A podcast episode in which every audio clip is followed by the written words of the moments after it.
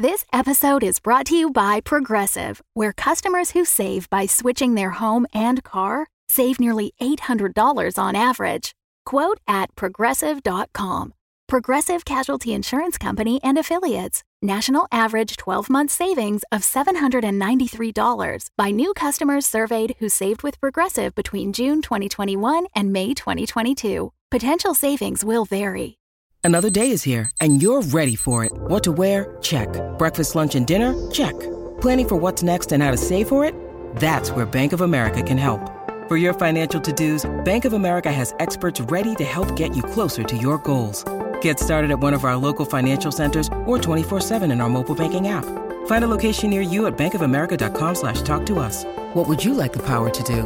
Mobile banking requires downloading the app and is only available for select devices. Message and data rates may apply. Bank of America and a member FDIC. When you need mealtime inspiration, it's worth shopping Kroger, where you'll find over 30,000 mouthwatering choices that excite your inner foodie. And no matter what tasty choice you make, you'll enjoy our everyday low prices, plus extra ways to save, like digital coupons worth over $600 each week. You can also save up to $1 off per gallon at the pump with fuel points. More savings and more inspiring flavors make shopping Kroger worth it every time. Kroger, fresh for everyone. Fuel restrictions apply. Welcome back to the grim darkness of the 41st millennium. I'm Inquisitor Temperance Price, keeper of the Inquisition's Black Library, and this is the second volume in a report on the Valentine Heresy, an actual play podcast set in the Genesys adaptation of Warhammer 40k's Dark Heresy RPG. This report features Game Master Ryan LaPlante and players Tom McGee as Interrogator Nero Abagnale, Laura Elizabeth as Piper Fairley, Tyler Hewitt as Seth Corbin, and Del Borovic as Sister Lolienne Mina. My report shows that despite Nero's inebriation, the Inquisitorial Band have talked their way into the governor's dinner. Piper can no longer use her psyker abilities without risking exposure. Olien is watching over the group's interrogator, and Seth immediately shot a servant after Groswald Cologne directed every dinner guest to kill someone. Can Seth survive the consequences of this very public murder? Find out next in this episode of the Valentine Heresy. Be helpful and go kill something, will you? Fabius Bile to a junior officer while organizing the defense of Belial 4. Seth, you have just shot a servant with a las pistol off of a tray. They have fallen dead. Uh, the security is screaming, Get down, get down. And another security officer in a flying tackle uh, throws you to the ground and they roughly shackle your hands behind your body. However, from the stage, you hear Gazi Cologne go, Wait, what happened? Who did what? And Pe- the crowd has fallen silent and all taken a step back from your group. And Pettis turns to the stage and says, Well, there was a servant who was shot. Was he shot by someone important? It was someone who works for someone important. Uh, and I'll I'll step forward and just intercede uh, and I guess whisper to Pettis. I'll be like, I'm sorry on on my world. I don't do much of the shooting. I kind of make him do it. So it was by my hand. And I'll just wave to the stage and kind of stand behind him with arms crossed happily. It was on behalf of someone important. This man is worth a great deal of money looking to buy prom.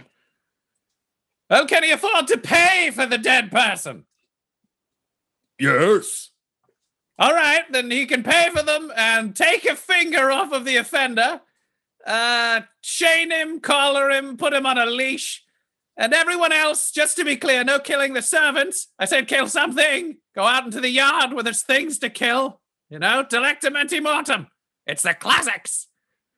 Have fun. Fuck off. Uh, and then he just like blows a raspberry, and Gazi staggers over to a bar on the stage that has been wheeled out and starts getting drunk, just leaving Rancid just drooling in his wheelchair in the middle of the stage, completely oh. forgotten. He has a history of human rights abuses. Fuck him too. You don't have okay. to feel bad. It's 40K. Um, remember, he built this house and raised this son.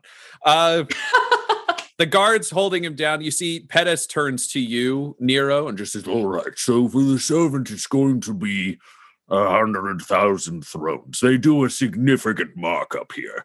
Uh, you do have account set aside for the Clean Energy Collective. You mm. would have organized that with Abacus. You are the Inquisition as a strike team. What I'll say is this makes a significant dent in the money you had set aside for the spending on this mission. So you can't just kind of bribe your way to glory at all times. You're Mhm. still not tapped out. You have the ability to do some bribes and other things. Sure. That's what Pettis says to you. Yeah, I'll uh, I'll I'll nod and say, uh yeah, that's entirely fair. I I understand, you know, and I'm sorry. He, he's he's very enthusiastic. Uh dumb as a sack of rocks, but enthusiastic. Listen, um I feel terrible about this. This is clearly a big faux pas. And I mean, uh, you know, I, I, appreciate that justice will be served here in a, in a, a very, very reasonable way, considering we just, you know, shot one of your people. Um, how about this? Um, I feel so, so bad. Uh, I'm, I'm happy to give you the hundred thousand now in cash if that's easier, you know, if you just want to deal in cash. But um, I'd also be happy as as we are uh, people of business, uh, successful business, to knock 150 thousand uh, off our deal. Like let's let's let's maybe swing it that way. Even more money, but we'll just make it part of the transaction to really show how much penance we feel. You know, both financially and also uh, in in terms of uh, uh, you know honoring y'all and your your society. So we'll add an extra 150,000 onto our purchase price of uh of of the prom. Does that work for you, or do you, You want some all- dirty money? Somehow, collectively, all of you see dollar signs roll up in Pettis's eyes. This man is completely driven by it, and 50,000 bonus thrones for no effort on his part is a clear win. Also, it helps that you rolled so high in convincing his flunky with your contracts. It checks out enough that he's sure this sale is going to happen. Nice. Oh yes, that's that's very reasonable. Very reasonable. And he just produces a data slate, Tom, that you can like sign, essentially guaranteeing the addition to the additional Yeah, contract. so let's sure, get you to love it. that. Yeah. All right. Uh, down on the floor, Seth, you were being very roughly manhandled. Uh, they have taken your las pistol away. They have shackled your hands in front of you and slapped one of the explosive collars on you that they use for the psykers. However, this one has like a metal leash coming off of it that extends about six feet. Uh, and at the end is just a little handhold with a big red button on the thumb, which is clearly the trigger for it.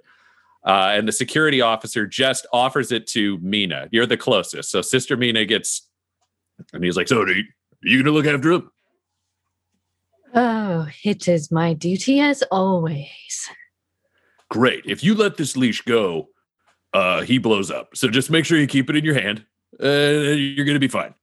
Uh, and then Pettis says, Oh yes, and we have to get to the punishment. and one of the guards goes, Oh right.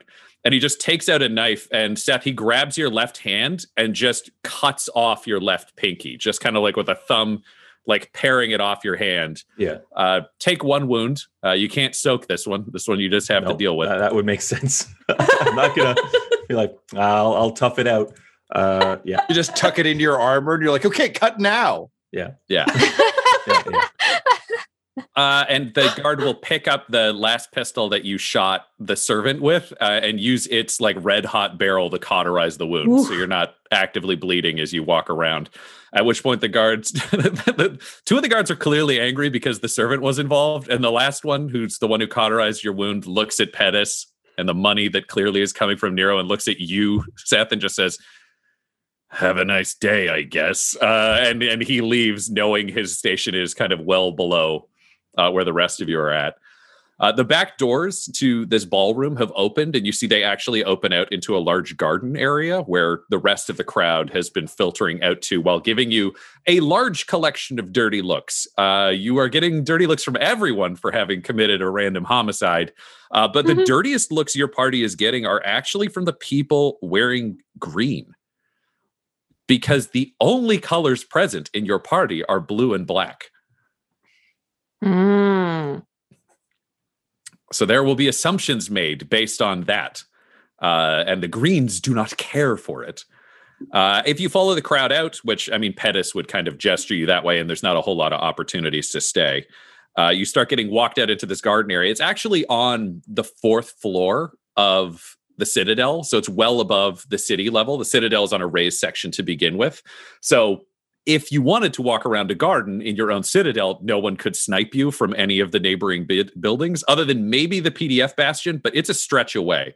To be clear, this is a large city. Think like um, for the Canadians among us, uh, Toronto, including the GTA, or think any of the major Oh, American cities. Like it's a population of at least a million or more spread throughout this area. It's a very big, very large kind of center, clearly placed over the largest kind of prom reserves and within the best shipping zones at the equatorial kind of center of the planet. Uh, from space, you can see it's less terraformed towards the poles because they're really focusing on the areas where people could live and where the reserves are. The garden is gorgeous. It has got trees and bushes that have been shaped into various kind of animals and other imperial figures. There are flower gardens. There's a ton of walkways. It's clearly designed to have hundreds of people in it. Uh, and changes have been made for this event. You can see that there are a large number of birds that are kind of wandering around the ground or have been fenced in from above. There's actually a giant net preventing things from leaving. Uh, and you start to see the nobles out there with las pistols all shooting random birds, or there are kind of like smaller animals running around on the ground that are mammalian. Over in the corner, there's clearly a pen of grox, which you would all recognize, which are the 40k cow equivalent, only they're giant, terrifying lizards. So think of like a buffalo with a Komodo dragon kind of layered over it spiritually. Um, those are in a pen where they clearly have tougher weapons for people who want to go throw down with the Grox. Uh, and then over on the left side, you can actually see a lineup of about 10 orange clad prisoners that are chained and collared against the wall, looking very, very nervous. Over in that direction, you can see a number of kind of teenagers, for lack of a better term, but like young nobles who are all kind of psyching each other up and pointing at them, but nobody has done anything. Uh, Pettis is hovering over your collective group's shoulder. You come out, and he says, Ah, yes. Unfortunately for the mistaken side, uh, this is the Delectamenti Mortem. It is a classic tradition amongst the hives of the Artis worlds. Everyone present must kill something. That becomes part of the feast to follow, for we all feast upon the death we have given. Which is why he said everyone had to kill something, not someone else in the party as your confused friend uh, committed that murder. Uh, no one will be allowed back into the hallway until they have themselves killed something for dinner. So don't kill the other guests, but you have the options of there are the prisoners over in the wall for those of you who have more daring tastes. There are the birds flying about. There are the small mammals and rodents. And for those of you feeling brave, there are the grox over on that side. Please wander about, kill your thing, but try to be efficient. Everyone wants to eat. Uh, and you're seeing a lot of the crowd is at the moment they've killed something a servant dashes over and picks it up in their livery and kind of runs it in to through a side door around the hallway and once people have done that they're welcome to go back into the main hall so clearly you can go do more schmoozing there once you've picked out the thing you want to murder what do you do? You have been left to your own devices. You have las pistols. Uh, Mina, you have Seth on his explosive leash. Uh, you can give that to another member of the party should you so wish. Uh, Seth has already made his kill, so Seth does not need to kill anything. I'll lean over as soon as we have kind of a second uh, to Seth and uh, just say, uh, "How's how's the hand?" Uh, Seth is like shaking and sweating and panting just from the intense uh, trauma of having your finger taken off. Um, He doesn't uh, uh, have a response for you currently. Um, you can, you'll have to kind of just look him up and down to get an idea. He's uh, racked with pain. Okay, cool. Olian, Oh. who will still be holding his leash, she also still has the drink in her other hand, so she's just gonna give it to Seth because she, she feels like he has suffered for his mistake. The the drink you're giving Yeah, him? yeah. Okay. Uh, he'll he'll down that in like one big gulp. Another taste of fuel and oil and the burn of alcohol. But Seth, you're feeling it. It's it's not a bad way. Like I think the booze is just doing that little kind of a warm. You're a little loose as Yeah. much as you can be, missing a finger uh, with an explosive collar and shackles. Yeah, yeah. Um, I mean, Piper just looks over um to the prisoners. Is there anyone standing near them? Uh, no, they're Like- clearly not being supervised. They're just there for if somebody wants to get hardcore. They, they, you, you don't know the terms of their sentence. You could probably like Pettis is wandering around clearly looking for something that's big enough that he would feel okay, like feel good about it, but Yeah. not, you know, going over to fight a Grox. Uh, for those of you who are looking more in that direction, you can actually see they have like a power sword, a power axe, and a power fist if people want to get into a Grox pen to try to take one down for the meal. Um, otherwise, it's kind of he seems to be looking for something you know, predatory. You get the feeling Pettis needs to like do his social duty and is like, okay, there's got to be the equivalent of like a lynx or like something like that, where he's like, okay, it's scary, but I can eat it. So you could go ask him for more questions. I would. I would, I, I just have a simple question for Pettis. So I think I would just kind of call beckon him over. Oh, Um, yes. Sorry, I was looking for for a, a Grix cat. All right. Um, I just quick quick question. Um, these prisoners, is there any chance that they'll be released, or are they just going to be a drain on society forever? Well, I mean, they're gonna be a drain on society. All right, much, and no then I just all right, thank you, and War- and I just kind of gesture to Warden, like, all right, you can take one for me since I obviously can't have a weapon. Uh. Uh, hmm, interesting question. Uh, you technically do need to kill something for the dinner to work, so. Hmm. You could use this. Uh, and he reaches into his pocket and he just takes out a shiv. It's like a little tiny fancy dinner knife that's about three inches long. Like the blade's super short, as much a letter opener as a knife. And he's like, I think it's okay if he has a sword for you to use that for a moment. So go ahead. And I I take it and I just casually walk up to. "Oh, please don't do this, please. this You don't. You don't need to. I- I'm not a bad guy. Yeah, but you're a drain on society. We can't have that. And she just shivs him. Oh, I, I have children. I have so many children. Uh, and he, he, you just keep stabbing him, and then he's dead. Yeah, you Um, should have thought about that. You look back to like gesture Warden towards one of them. Warden has just already killed a bird, just like sword up, bird dead, re re kind of there. Uh, Pettis is like, whoa.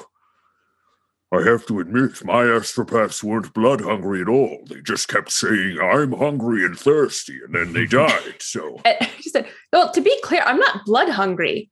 I'm just doing a, literally a service to your fine city." you are a party of surprising heartiness. Interesting. I will take back my blade. Thank you. Uh, I have No. to go find that Grix cat. You give them a taste of water. Next thing you know, they want a little taste of blood. It's it's fine. We got under control. Good luck with your Grix cat hunt. I believe in you. You're gonna do great.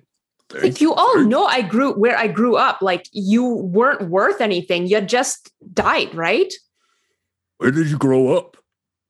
I didn't have a name. I don't know what you call them. Death worlds. Oh, like a jungle planet. Uh, jungle, fire, whatever. Interesting, interesting. Then you were lucky to have found your gift.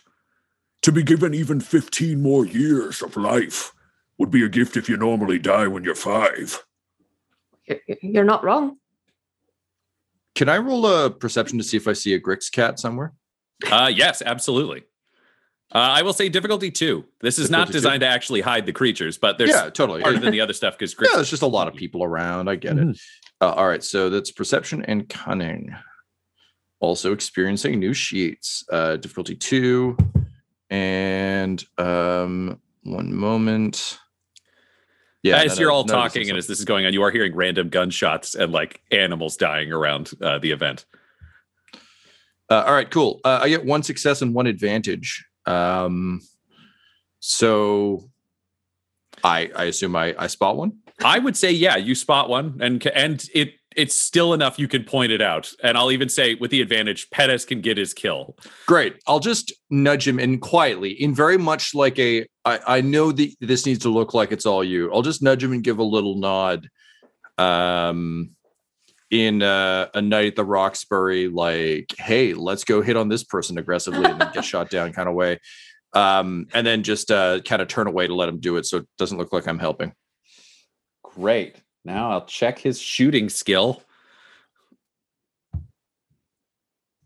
Oh, just shoots, blasts the fucking Grix cat right in the face. Like it just, Oh. bam, Grix cat's got no head. And he says, Ah, excellent, excellent. I did a good job. Thank you. Now, should we find you a Grix cat as well, perhaps? They taste most succulent. I mean, yeah, that sounds. you- Look, look, you didn't steer me wrong on like the uh that that tasty prawn bevy. So yeah, let's let's do it. Um, you know, uh, and I'll turn to um Olean and say, uh, uh, y- you can you can fend for yourself, I assume. She's just going to give a slow nod and she's going to wait for Piper to come back so she can hand off Seth so his head doesn't explode. Successfully handed off, I think we can say, as Nero goes off with uh, Pettis to find his Grix cat. Yeah. And Olean's definitely going, she's just going to try and kill one of the, the cows. She sees a power sword and she's like, I need to work out some of this aggression, some of this internal turmoil needs to just, it'll make her feel better. So you can fight a Grox with a power sword, a power axe, or a power fist. I think, I think a power sword is probably This is the best game of rock paper scissors I think I've ever heard. Uh, you are one of probably only three people to try this. Uh, the other two are both clad in green, and they're both kind of the biggest, Mm. tankiest looking, clearly gen-hanced individuals. So people are notice this from the crowd. The Groxes are not a super popular option amongst the various things you can shoot because there are a lot of zero risk options. So sorry, you said power fist, power sword. power sword. Great. I'm just confirming I the think, stats here so I can um, tell you. What's your what's your brawn right now? Five. Five. Whew. Great. So the damage on your power blade or power sword is uh 11 is your base damage with a crit of, with a crit of 2. nice. Uh and because it has breach 2, I'm going to say that you actually have pierce of 4 because I think breach should double in uh in terms of stabbiness. So you, oh man, I got to find this grox stat. I'm doing it. I, I mean, think I think another you? I think another reason she's uh, like doing this is because of the major fuck up that she realizes like this would probably look good to the team. Would Mm. probably give us some leg up, so have to help. Like So you uh, are allowed into this central pen where they're going to release a Grox into basically a small kind of arena. Uh, It's only probably you know 50 feet by 50 feet. It's got a bit of a crowd forming because the crowd that we're all drifting in, having killed their like stupid birds or rats or whatever, are all kind of pausing because they want to see this strange new uh, person go to go to war with the Grox. So you have a moment to prepare. I'm going to put you at the beginning of the initiative order for this, just because I think a Grox is coming out not tactically. You are going to get the drop on it as okay, they kind of two little mechanicus servants just extend servo arms well beyond their limit from where they're safe and just yank out the divider and a grox snorting and growling uh, as saliva drips from its long fangs lunges into the arena but not necessarily at you. They're not the most brilliant thing. It's just a pissed off animal. Uh, what do you do? Oh, she's just going to take the sword in her one hand, stride forward, and just stabbington it. Great let's go with a melee light Okay, Uh, it has zero defense. So you will be, it'll be difficulty two because it is the base for a melee Okay. attack. Oh, nope. It'll be difficulty one because it is so large that it is several silhouettes beyond yours, meaning it's like trying to Oh. hit a barn door with a sword. Okay, okay. Good odds of connecting. Uh, let's let's see what happens. Okay. Um, I think I've got this right. It's my. Uh, this do you is want to my use any first story roll. points, or is there anything anyone else wants to add? Should I use a story point? It's a little ridiculous, but I mean, I feel like your your argument that this is you trying to like earn us some cred and like Mhm. really um, show well in the eyes of uh, of the those in green. Um, it was the ones in green who were in the pit with or in the the pen as well, right? Like they were the linebackers? they'd also gone up and Yeah, fought yeah, yeah. Yeah. So I mean, to my mind, given that we're working from a severe disadvantage, I think a story point's very reasonable here. Like it's not life or death, but it is. Yeah. yeah. Well, yeah, this for- could be social life or death because there's the Use social that combat as well as the story other. point. Okay, I'm Plus- taking a story point. You really got to work some shit out, and I feel like that just Yeah, jacks It's you in up a little bit more. You know. it's definitely it's definitely in there. All right. Um. So I've got one green, four yellow, one purple. We're gonna roll. Yep, that That feels right. I'm going to be honest. You're ambushing a Grox in a pen. You have Okay. all the advantages. I got three successes, four advantages, one triumph.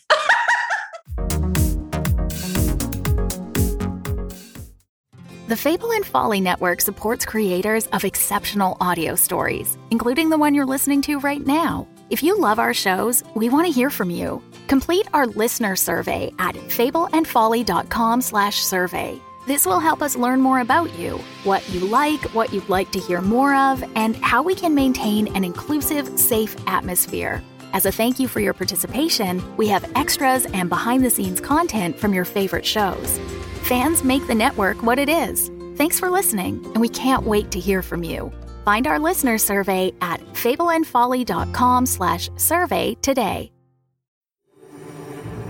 This is Fabius Bile reaching out to all those arch heretics and other dangerous psychopaths out there. There is only one way to truly defeat the Emperor and his pathetic lickspittles, and that is to make sure that they do not unify themselves and their false beliefs and empty gods. They must not join a Patreon. They must never join patreon.com slash dumdumdice. Then our cabal can rise to the heights of brutality and cruelty.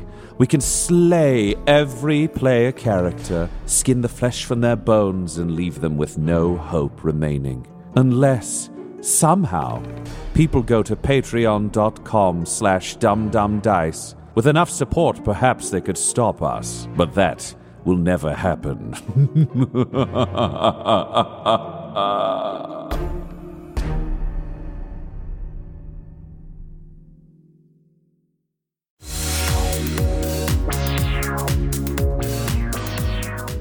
So that's Hey! Yeah, it's like uh, my- what, my- 14 damage plus 14 a triumph. 15 damage. and isn't your crit too? Yes. Four So you score like three. Here's the deal. Normally, I would still play this out because Grox have a lot of wounds, but that adds up to like four crits. So I think what I'm going to say is you can kill it in one round, but it's going to be bloody, and you need Oh. to tell us how it happens. Oh, oh, definitely. oh, definitely. So, so she just, you know, one sword strike comes down, and she she hesitates for a moment after that, like waiting, like you know, is it going to attack again? And then it it just doesn't seem to because it's just an append animal. And so she's just like shaking her head, and she lifts the sword again, and she's like, "Emperor, guide my blade," and she just slashes through it. Yeah, and, and the crowd's just hearing like just bellowing Grox as you're hacking away. Yep, yep. She's like, You are all part of the plan too. Thank you for your service. And she's just hacking away at it, and the blood is just spattering everywhere, like all over her coat, all over her dress. She doesn't care. It's all over her face. It's like she doesn't even flinch as just blood splashes across her. I think Piper, where you're where you're standing watching this, you're just hearing the crowd around you be like, "These new people are fucked up." like it's just between the prisoner, the servant murder, and this Grox slaughter. Meanwhile, like Laura agrees, Piper is indifferent. Yeah. um, When, once she's done with that, she will just like she will stab the sword into the ground and like take a knee and do a tiny prayer, like, thank you, Emperor, for providing. And then she will basically take part of her coat and wipe her face off a little bit and then walk on back to where Seth is. And then she'll be like, I also got dinner for you, apparently. I think you're the only blood-stained person leaving the food area. Uh, Nero, can you roll me? I, I would say either perception or ranged light. I don't think Grix cats are that hard to take out. So one would be a roll to see if you can find it to hunt it, and the other would be shooting it. Right. Uh, and I'm sorry, I had, was just getting my dice roller up. Uh, the pool for that again? Uh, for a Grix cat, I would say realistically you're short range, so to just be one difficulty against. Um, I will say I will add two setback just because I think with the sheer number of murders going on, they're getting smarter about hiding. Yeah. Well, it would also make sense that if like Pettis as a man of taste who wants to shoot a fancy cat for for dinner is likely like that's probably not an uncommon game hunter philosophy from these assholes, right? Yeah. So yeah, that makes sense. Uh, okay, cool. So range light. Yep. Um, and um, I'm going to sneeze as part of my my strategy here, uh, and then um, Ryan, if I could spend my well, I guess we're wandering around to find it, so I likely can't spend a maneuver to aim. Oh no, we're I'd give I'd give you an aim Okay, maneuver. I think great. that's reasonable. So um, gonna- I will upgrade the difficulty by one though, just because I think I want to put a little spice in there. All right, so you're spending story point to upgrade to red. Yeah, I'll give you one red die. Dope. Uh, and then by spend, uh, I uh, I'm a crack shot, uh, so I reduce my setback by one, and I add a boost for aiming.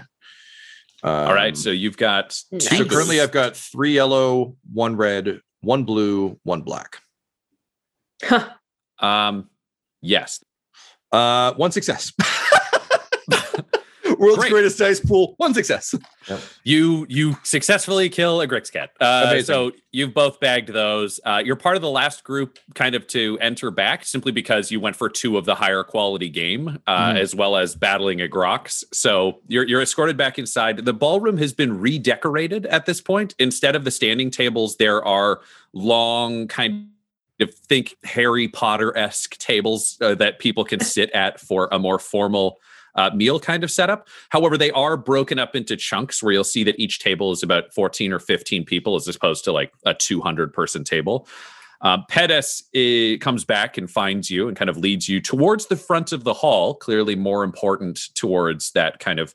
There's a front kind of host table, as you would expect at a roast or any sort of royal uh, setup, where there are a number of the highest ranking imperial um, citizens. You feel if you'd been the most impressive guests they'd ever had, you might have cleared that table. However, you are at one of the tables closest to the front. They're the three tables for the houses, clearly marked in their blue, black, and green. Um, you are have been invited to sit at a table with top-ranking imperial servants. Those probably you would guess the seconds to the people who are Mm. Up at the very top. So Pettis is sitting at the head of your table towards the front, uh, and he gets a chance. They've kind of dispersed your party around the other seats. Uh, however, they've put Mina and Seth together, or at least two of the chairs. I guess it's Piper, Seth, and Warden would all theoretically be seated together. Why don't we give Seth's collar to Warden? That feels like a way that it'll free you guys up to do what you're going to do. So Warden and Seth get to sit kind of at the end of the table as the bad boys. Um, alongside you at the table, Pettis kind of does the the quick introductions. He's like, Excellency, we have our new guests here, and allow me to introduce you to some of the, the figures that you will be sitting alongside for a fantastic meal this evening. There is uh, the Whisperer of the Adeptus Administratum. His name is Trombonius. Uh, and you just see this little hunched figure whose entire hands are soaked in ink inside his robes, which are kind of ink stained as well. He's got splashes of it on his face that, looking at it, they may be tattooed. You feel like that's his whole purpose. He's even got notes and two servitors with kind of books and scrolls of vellum that he can make notes in. Um, the Whisperer, I think on this world, you just be aware these are always the number twos. There's like the head of the organization, and these are the number twos kind of around the table. And he's like, Uh, and this over here is the uh, second Magos, as he's known, the Magos biologist Ignatius Ironforth. Uh, then you see Ignatius. Ignatius uh, actually hovers off the ground before he sits. He's got um, anti grav generators and suspensors built into what looks like a skirt almost under his robe. So his robes go to the floor, but his body ends at the torso. And then there are what look like, for lack of a better term, but like pickle jar sized steel containers in a ring around him and he's just floating you can see a haze of air that kind of holds him up um, his torso is pretty mechanical though his arms seem relatively human except for his hands which have been replaced uh, and his face has been heavily altered into kind of a machine form but he still has human eyes and jarringly he still has like human lips uh, teeth and a tongue so when he Oof. talks he still sounds like a person Hmm. uh, and and so there's him, and he's like, "Ah, it's nice to meet y'all." Uh, and then there, There is a there, is a Chasener Bo-Katan, who is the vice marshal of the Adeptus Arbites. uh, Chasener Bo-Katan is in full Arbites gear. He's removed his helmet, uh, and his shotgun is strapped across his back, but he is still fully armed. Um, this is probably actually a good sign for you all because no one should be able to get a, a member of the Arbites to surrender their gear at any point. Um, they are cha- like one of their tasks is to kill planetary governors if they turn. So the governor can't Yeah. be like, "You got to hand in your gun." Um, that's not allowed. Oh, Uh, seems fair. Oh no, he's batty now. Oh, yeah. Chasener, uh, short black hair, cropped, um, cropped pretty tight to his head. Uh, he's got, for lack of a better term, I would say he's built like a cartoon Bruce Wayne. Like if you think of the old Batman animated Yes. series, that's a pretty good comp for Chasener Bo-Katan inside his armor. Um, he just gives you all a nod. Uh, Then there is also uh, chief astropath of the world, uh, uh, known simply as KB. I don't know the entire meaning of his name, but he he is known as as KB. um, and, he, and he's just hanging out, you know, living says, hello, gives like a friendly wave. yeah, yeah. I think, and then uh, lastly, And there is the uh, the the first officer of the System Defense Fleet. This is Vulcan Zigamer. Uh, and there's just uh, a man standing with him. He's wearing uh, like white navy uniform. It's clearly the dress uniform with some different kind of medals and signs of rank, gold epaulets. It's very fitted and tailored. Um, he's tall and very lean. He's got kind of the traditional imperial aristocrat look. Uh, he's tall and lean enough you don't know if he was actually born outside of atmosphere. Like he could be from a family that's got a history of naval service, um, but you're not entirely sure. So the seating order, instead of laying out a whole table, I think I'll just tell you kind of who you're each seated closest to. Um, we will say Piper, you're seated closest to KB, so you can have Cool. astropath conversations, which is fun. Um, Seth, uh, you will be seated closest to, I think, the uh, to Chasener Bo-Katan, uh, the Adeptus Arbites, as much to police your possible behavior as anything else. Um, Nero, we will put you next to um, the uh, Adeptus Mechanicus. So you're next to Ignatius Ironforth. Uh, and then another member uh, comes up uh, to join your table. Uh, it is an older gentleman uh, on the shorter side, but still very kind of spry and energetic, wearing ecclesiastical robes. Uh, and Pettis says, Oh yes, I didn't know if he would be joining us. This is this is known as the first preacher, missionary Vicar Estevez. and and kind of the missionary just pulls out his chair and sits down very jauntily, uh, quite pleased to be here. He's like, "All right, so when are we going to sit down and have a meal?" Uh, at which point, uh, I would imagine, sister, you would want to sit with uh, the missionary. That feels like your vibe. So That- two of you are sitting. feels like home. Two of you are sitting with mission critical targets, which will be Nero with Ignatius Ironforth uh, and Seth with Chasener Bo-Katan. Uh, the other two of you are sitting with people that I think would be of most interest to you.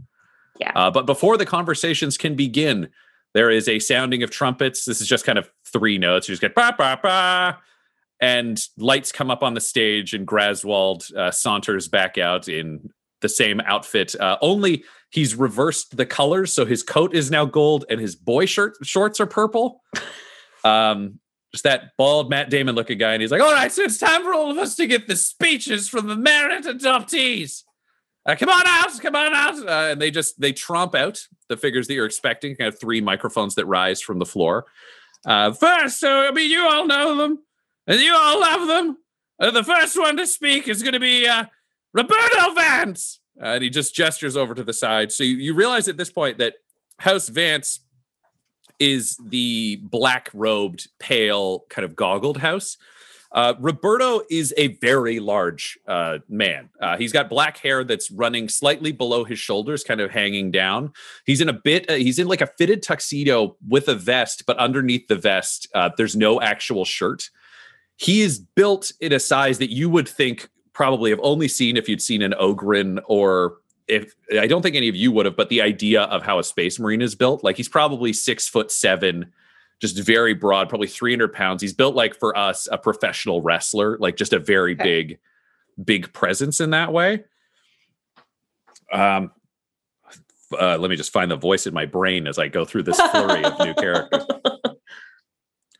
Right, so my name's Roberto Vance, and it's a nice to be here. So, one thing I want you all to know is House Vance is strong, and we know the dark. And at the end of this, we're going to bring you all into the light because we know prom. We're diggers, we're miners. We make the holes that we bring out the prom, we bring back the fortune. And if anyone messes with our house, I swear by the Emperor, you'll end up in one of the holes we would have loved to take you out of. So just know we can bring you out of the dark we can walk you into it. Us fans. Griswold's like, all right, that was great. Uh, then there is also, uh, there, well, I can never remember these names. They were only adopted last week. This isn't my fault. Uh, uh, Krungus Marcus of House Marcus. Uh, Krungus is in green uh, and is even bigger than the other candidates in the same way that, generally speaking, the people you've seen in green are bigger uh, than the other nobles. So almost seven and a half feet tall, burly, over muscled to that like too many steroids in one person kind of way. Uh, he's got a mohawk and several piercings in his jaw and ears. Uh, and he is dressed basically in pants, and the rest of him is just almost like tattoos of various imperial phrases, various oaths. You can actually see business contracts have been tattooed onto him as though that was more permanent than other forms of records. Uh, and he's he flexes as he steps up to his mic, clearly playing into that bulk that he's got. My name is Krongus Marcus, and I'm here. We're going to build a future. We're going to build it on the back of House Marcus. Everyone else is around with the puny digging holes. Or what about hope for the future? Nothing will get you there without the strength of House Marcus. If you got a problem with us, fuck you. If you like us, maybe we fuck you. Am I right? Yeah, it's gonna be good. House Marcus forever. So, well, that was that was it. There's like, yeah, everybody just gets the round of applause basically from their own table and hmm. just cold nothing from from the rest of the room. I mean, uh, Dumbledore's going to give all the points to fucking House Marcus later anyway. So what's the point? Yeah. Why even cheer for our own houses? Uh, the imperial servants around you seem to give the same half-assed applause to every house because they're aware one of these will become the governor. Uh, so they're ready to kind of deal with the fallout as they have to, but they're clearly not leaning one way or the other. Uh, Graswald steps up to his mic, which I, I think he's he's just stepping a half a step back and stepping up again grandly every time, as though he's desperate to pull focus. He's like, "Yes, that was great, great. We're getting a lot of strong representation from strong people." And then the last, uh, the representative of House Bane, it's Lucia Bane. Uh, Lucia steps forwards. Uh, Lucia is as kind of broad and tall as um, Roberto Vance. Uh, she is dressed also in the same kind of suit that you would expect uh, now to see from the three candidates. They're all kind of in the same formal, one could say, business attire. Uh, but also, she she's doing the vest and actually has the sleeves of a jacket, only they cross in a belt in the front and the back of her vest. So there's really strong shoulders. You can see she is just as Ah. well muscled as the others. Clearly, all three of them have been gen enhanced and kind of souped up by the Magos biologists of this world. Uh, and she steps over to the mic. She's the only one who seems to actually be in any way, for lack of a better term, presidential compared to the other two leaders, just like raising a glass and raising a hand.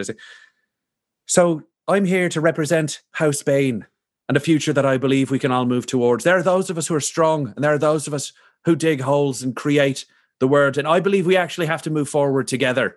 I'm hoping that we can u- unite these houses and build a grand future so that there can be a future not just for our industry, but for our people in this system and beyond to the next. Uh, and her table cheers uproariously, uh, and the other two tables just fucking boo. Like it is just a whole crowd of fuck this lady is what's going on. There's not a lot of uh, fans going on.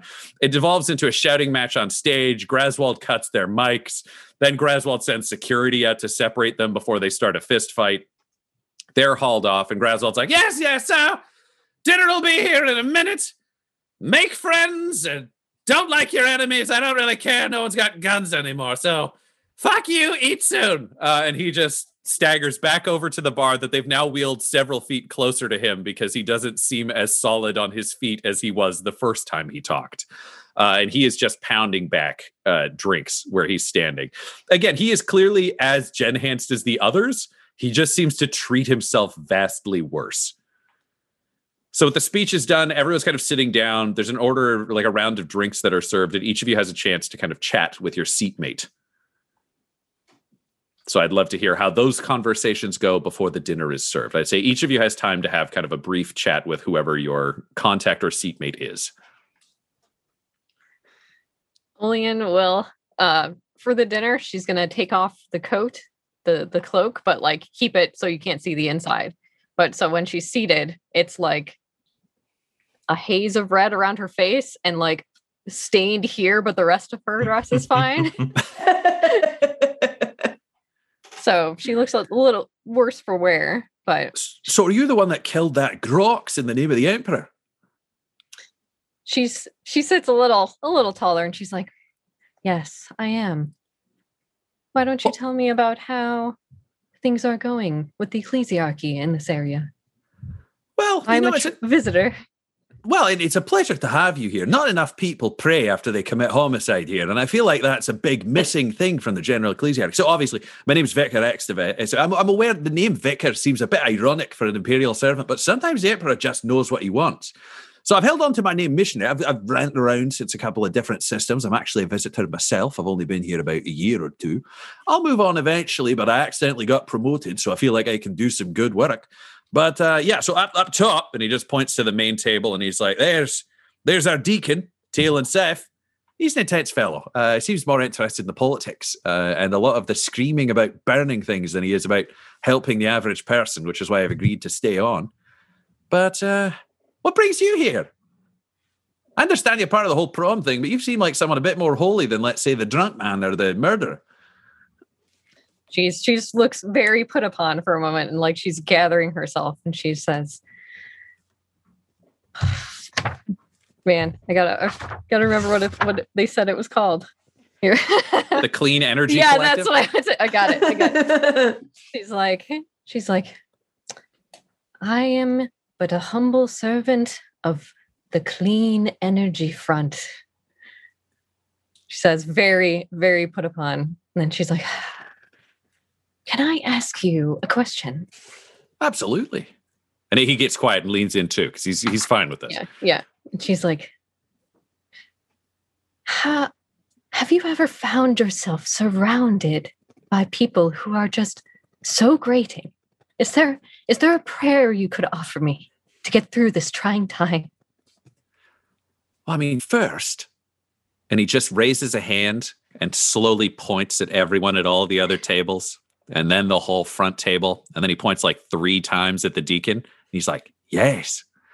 Uh, second, I think every time you can hunt through that mess to find someone that you believe is of value, someone that you can find a core belonging with, or someone that you can save, helping them is your prayer.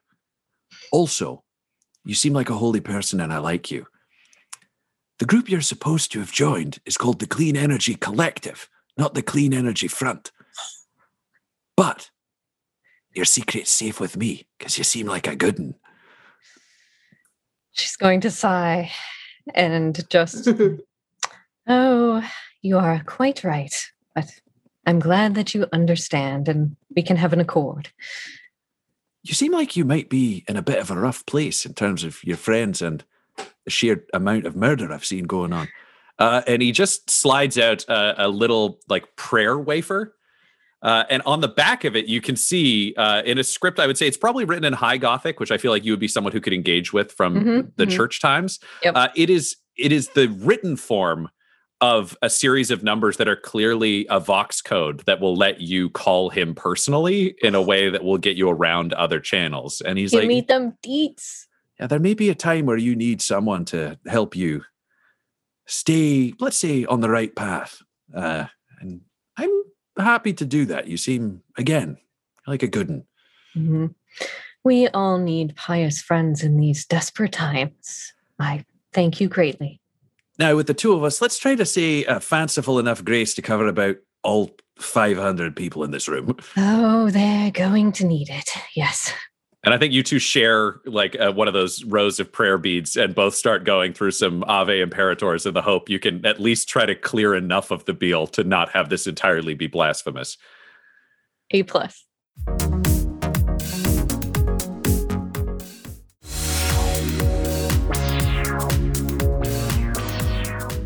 Uh, Nero, you get a chance to talk to Ignatius Ironforth, uh, who is sitting with you. Yeah. So he seemed uh, pretty jolly in his introduction to us. So I'll kind of match that tone, I think. Uh, that said, I was full body clenched when all of them were introduced because I'm aware that one of them is involved in heresy, and that's a real bummer for me. Um, so, uh, kind of shakily turning back to him, I'll say, um, "So, uh, second uh, uh, Magos Ignatius Ironforth, it is uh, it's a real pleasure uh, to to get to make your acquaintance." Well, Uh, and it's a pleasure to meet you too. I'm a big fan of everything Promethium. I mean, I'm admittedly, I treasure my title of Magos biologist more so than uh, being second Magos. Not that I don't love, you know, fabricator biologist Cathane. I mean, love, love, love, great employer, but uh, yeah, I kind of Well- prefer my Magos time. Yeah, that I, I no, I, I you know I, I totally get that. Uh, I really do. I, I understand. Um, okay, can you tell me a bit about that? Uh, so so you work in in and you'll forgive me that the terms uh, escape me somewhat, and I'll take like an overly obvious sip of my drink, um, both to cover my nervousness about the possible new man in the room, and also uh, to kind of continue the the drunk ploy, which is less and less a ploy and more and more just where Nero is. The Um, Magos nods uh, and sips a glass of Amasec himself, but then spits it back into the glass. You get the sense that he can taste things, but he probably has a different system for actually eating. Uh, so uh, tell me, tell me about. Uh, sorry, by your Magos bio what? Yes, I'm a Magos biologist. What this means is uh, I can enhance and study the human form. So I do a certain amount of gen enhancement. As you've looked around at the nobles, you can see many of them are tall. Wow. Is that is that your work? Did you did you do them? I don't do all of them, but I I do, you know, consult and deal with most of the highest cases, the the Oh, highest noble families, their relatives. That that's my specialty. Well, hey, that's that's that's fascinating. You know, back back where I've come from, uh, you know, people who look like me, we were the best. we were the best. Uh, there there were back back where I'm from. Um, so you know, we'd yeah, we'd work out and we we'd go for runs and we'd you know, uh, we we invented this thing called CrossFit. Uh, I, I'll tell you about it once we're done eating, uh, or maybe now. I don't know. Uh, We'll get to it. But we would work really really hard, uh, best we could, uh, to make our, our bodies as as awesome as they could be. But you know, I look at these guys; these are these are things of beauty. You've I, honestly, I wish I could show the people back home. You seem to have done incredible work. What what do you look for in in in a human body you're looking to transform in, in such an incredible way? Well, I mean, the big key for me is just is it a human body? Because other than that, I'm here to fix problems, not kind of build upon strengths. Nobody here needs to work out. That's so backwards. I can just reprogram your genetic sequence and build some synth muscle in there, and then I extend your bones. It's very painful, but eh, I mean, at the end, you can go from. I mean, Krungus was kind of tiny to begin with, but Krungus, look at that, look at that. That was two years' work, but it paid off. Well, look, let, me ask you a question. I, I, obviously I, I don't. I, I am but a simple uh, rogue trader, so you'll forgive me uh, if and uh, clearly from a backward planet. I think um, human bodies, uh, as I understand it, they're all they're all different. They all have different, uh, you know, uh, challenges and, and things. You must uh, you must have to keep a pretty close eye on on the genetics of, of each of these these people you're working with, right? To make sure you're not accidentally introducing something wild, like some outlier into their system. They'll just, you know, kablam, you know. Uh, what's that like? Oh, absolutely. We have to stay within human norm. We're not looking for any trouble with the Inquisition. We're not trying to put any Xenos in there. There's a Yeah, certain yeah. amount of abhuman you can play within, and then you got to, you know, know your limit and play within it. That's what we always Mm-hmm. say at the Magos Biologists. So that's a big key. So yeah, we have to take their genetics to begin with, so that we have a nice, strong baseline where if the Inquisition shows up, we're like, here's where they started, here's where they are. Please Mhm, don't kill mhm. me. Wow, that's uh, that is that is incredible. Now, obviously, we keep those things safe. We can't just go handing out people's genetic sequences. Then you can do targeted viruses. It's a whole security mess. For sure. And I mean, look, I, I gotta tell you, as someone who, who deals in in space travel and trade, you know, uh the the the possibility of an inquisitorial audit hangs heavy. You know, it's the vibroblade over all of our heads. Uh, I, I get that.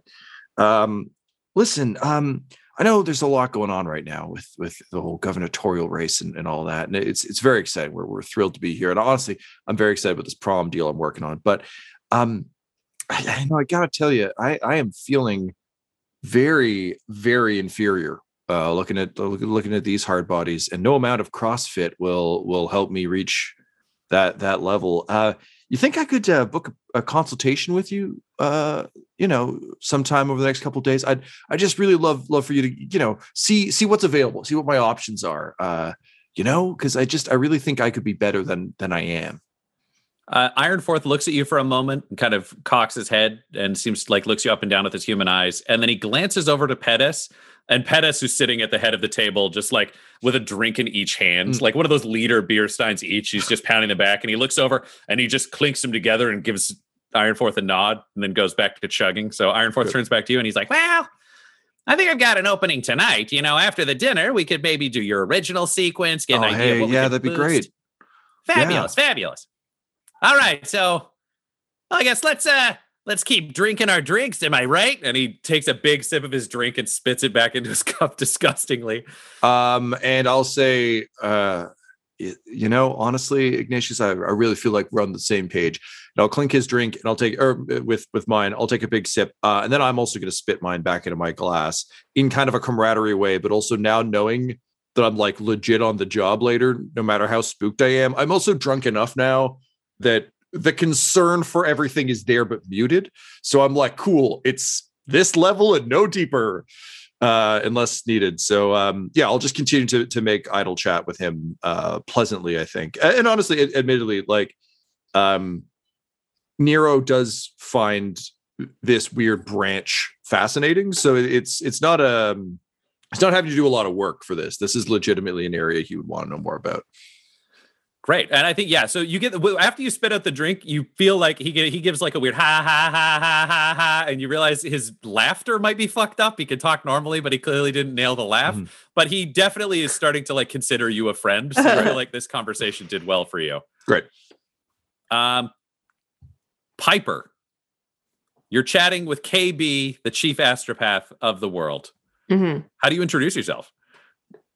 Um, I think it's kind of just like a putting out my hand and be like, "Hello, I'm Piper.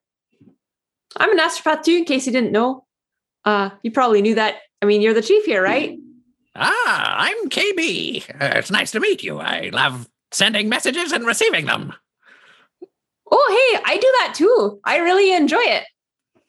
Oh, nice to meet another. What did the Emperor look like to you? To me, he was a big ball of light like the sun. It's exactly like that. That yes, me too. Like a big like column of light, but like a sun, and it was like oh, it was like awing, and I was just, I I mean, overcome. So over, overcome so much that like I I was blinded. So, what's it like being sent out among the stars? Because I have to live here with the people on the ground. Well, I mean, I basically my first posting was like pretty much in the void at like a relay station where the other astropath I was supposed to take over for just refused to die. So I like haven't actually been able to do much. This is kind of ah. yeah, like I've been kind of out here for not too long, like really only in like the past year. I did not know death was optional. I shall choose to live. Well, I mean, like, I think he was going to die. And then I think I like came along and he was like, oh no, like I'm not gonna die. I'm like, no, I still have like worth. And I'm like, well, I mean, that's good for you. But like now what the hell am I supposed to do? It's like a freaking relay station out in nowhere. Do you know how many messages get sent through relay stations out in the middle of nowhere? Four? About that. Ah, interesting, interesting. So I have Do to you- say, like being out, I'm like sending a lot more messages, receiving a lot more messages. It's like get to do my thing, you know? Get Do to you want to serve the emperor. Do you want to know a secret I only tell other astropaths? Well, of course. And she leans in. Everyone here just thinks I'm named KB, but what it really stands for is Killer Burrito, because whenever I would eat those in the astropathy choir, my farts would be killer. That's a wait. Did you name yourself, or did the rest of the choir name you? A little bit of column A, a little bit of column B, but look where I am now, KB, and no one knows but you and me and every other astropath I've met. I that's honestly quite delightful. I think that's something that a lot of astropaths don't get. Like they don't get the joy in our work. No, because it kills you. But I mean, it's it's got its ups and downs. Um, what's your secret that you can only tell me? Oh, um, I mean, I don't have many secrets. Well, Oh, there's a lie. well, yeah, ha, ha, ha, ha. that's very yes, very apt. Um, okay, no, I do have one that I can tell you though. Like, okay, so you can't tell you can't tell anyone else, be, but Okay. um, I don't know. Maybe you've had the same thing. Like, I tried to like um just like do a little like check on like how's the mater- immaterium feeling like around here? Because you know it's kind of nice to get a baseline before you do anything like big.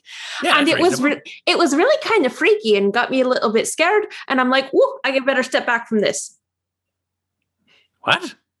What did you sense? uh i'm not really sure. There seemed to be something and i kind of dropped my voice. I'm like heretical. Uh oh. Um, like, like, that's very vague. Uh, what? Describe the feeling. You and I both know we can talk in feelings because we're astropaths.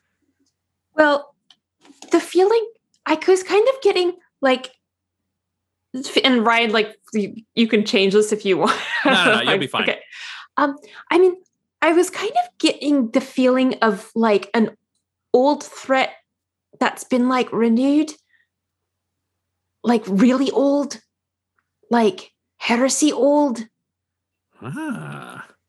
Ah. Ah. And you realize he's on one of those like old man thinking loops. Uh, and you're like, ah. Well, I didn't get that, but I like you. I'm going to call you Piper. he nicknames you your own name because he's old enough that he realized he didn't know anything else other than Piper. Wait, what's your last name? Fairley All right, I'm going to nickname you PF. I'm KB and you're PF. We'll be friends That's- or enemies. Up to you. You sense things I don't sense, and that's weird. no no no no no no friends friends friends always friends Ah, we'll see. Let's drink. you realize KB may be insane, but he's at least charming. Uh, Seth, you are shackled and collared and sitting next to an Adeptus Arbites vice marshal. How does this Yeah. conversation go? Uh, I think that's what Seth is thinking too. Um, um, he's gonna sit in silence for a minute and see if the Adeptus is has any interest in speaking to you know a prisoner uh, and murderer. Um, I'm assuming he doesn't, but Seth is gonna wait to see if he starts anything. If not, Seth will try and grasp for something to speak to this guy about to get some information. Yeah, I think Bo Katan is sitting at the table, just ramrod straight with his arms folded in his lap, basically staring straight ahead. He's not participating in anything social. Yeah. So I think uh, after you know downing another drink, Seth will um, uh, will say uh, he'll raise he'll, he'll raise his shackled hands and his cauterized finger and say, "That's uh, some fine work your boys did earlier." Just show him his his mangled hand. They don't work for me. That's Spire Guard. If it was up to me, you'd have been dead. Right. So the Spire Guard then they're all they work for who then? Uh the golden boy up there. They are under the command of House Cologne for as long as House Cologne is the planetary governor. And then they shift over to whoever wins this race. Just like every other citizen on the world, they are servants of the Emperor and whomever the Emperor deems should be in charge. Loyalty goes beyond anything else, all to the throne. Right, right. Um I don't think I'm going to get much out of this guy. um, and Seth, uh, you know, made some really bold assumptions earlier and and got everybody in trouble for it. So I think he's going to just like, I think he's just going to cool it. I don't think he's going to push it with with this guy. Uh, Bo Katan is going to reach down to his pocket and just take out uh, a box with a little kind of like thumb scanner on and say, Put your thumb down here. I want to know who the fuck you are. Uh, and what do I know about thumb scanners? Uh, you know that he would have access to theoretically the Arbites database if your fingerprints have been stored anywhere. And you know your record has been theoretically expunged by the Inquisition, but you don't know how many open investigations exist on various worlds with your names attached to them. So you really don't want to put your thumb on this scanner. Right, okay. Uh, then I'll say, um, well, as as a servant of my lord over there across the table, I am not permitted to do such things. Uh, those of us that work under him, we are his things. You'll need his permission. Oh, so you're one of those fucking lawyer types. Yeah, well, you're lucky you got pardoned by that goddamn governor. You step out of line again, and I'll put you in a box so fast you'll die. And Seth was like kind of mathing out, like, what is he talking about? Like, put me in a box. I'll be alive when I'm in the box, but he'd do it so fast. That's what kills me. I'm going to kill you And before he- you get to jail. He immediately knows, like, not to ask these questions out loud. it was just kind of like puzzling through it. and It's not important. People Uh, like you are exactly why I don't like going to these fucking dinners. Have you been to dinners like this before for these sorts of gubernatorial events? As I understand it, the Cologne House has reigned for quite some time. Yeah, no, it's more celebrations and fucking promotions. Nobody's had to do this governor thing for a while. Things are going to be an absolute shitfest for three days. It's Ah. going to be hidden activities, fucking secret betrayals, breach of contract, homicide, espionage. I wish I could just put everyone in this room into a cell and shake them till they tell me the fucking truth. And would you have the means to do that if it came down to it? If we could prove that the governor and the heads of houses were all corrupt and plotting against the emperor, if the tithes fail, oh yeah, the shackles are waiting, and fucking Bertha's ready to deal out some justice. Uh, and he just takes out his shotgun from off his back and just starts petting her. He's like, "You're a good girl, Bertha. You love the emperor." No more talking. It's Bertha time. As he's clearly just focusing on his shotgun now.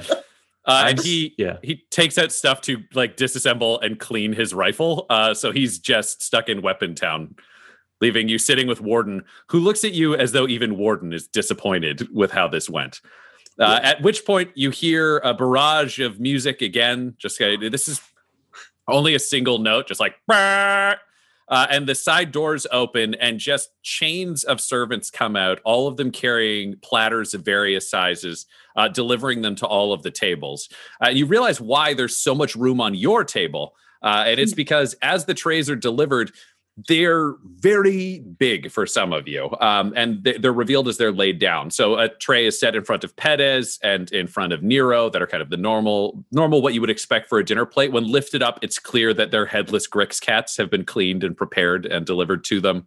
Uh, you don't get a whole Grox sister, but you do get a lot of Grox. Uh, I think again, the missionary is thrilled because he basically pot shotted the world's smallest bird, and his is like really disappointing.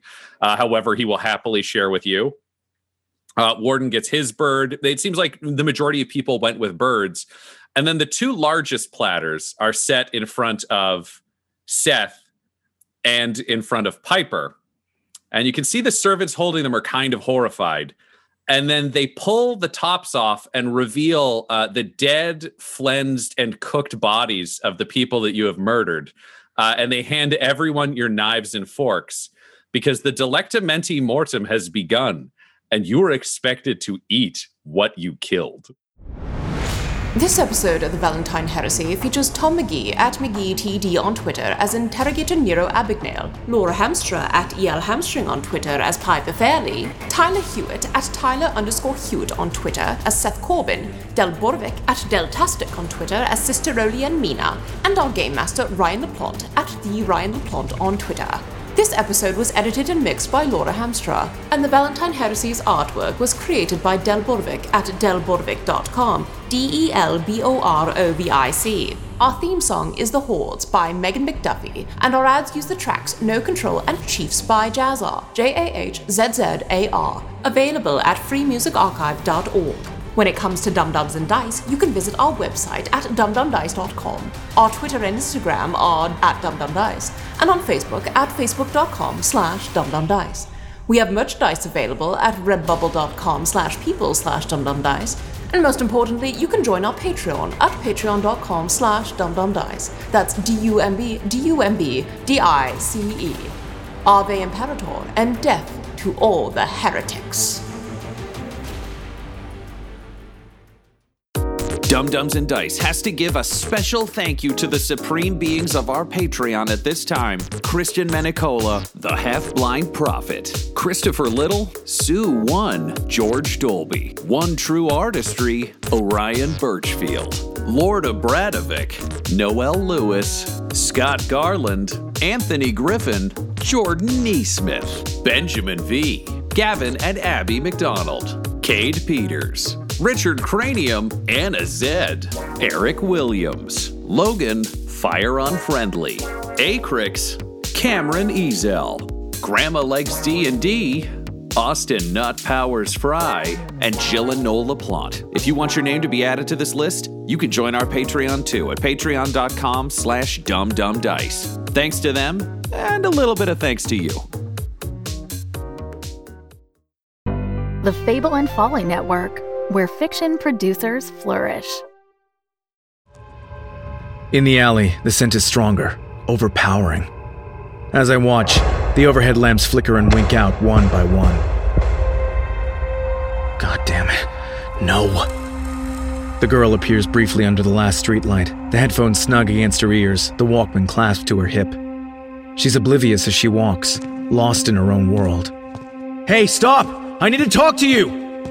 Then she's swallowed up by the darkness again. Helen, wait a second! It strikes her in the gloom so fast she barely has time to scream. She falls into the edge of the lamplight and lies there, bleeding, motionless. The man's skin is scaly, flaking, and there are patches of soot on his cheeks. He stares at me with eyes like midnight. Eyes that are devoid of remorse, devoid of humanity. He's one of them. I turn and run, and I don't look back. The Road of Shadows, a new mystery and suspense audio drama by Mark R. Healy, creator of The Strata. Listen now at theroadofshadows.com.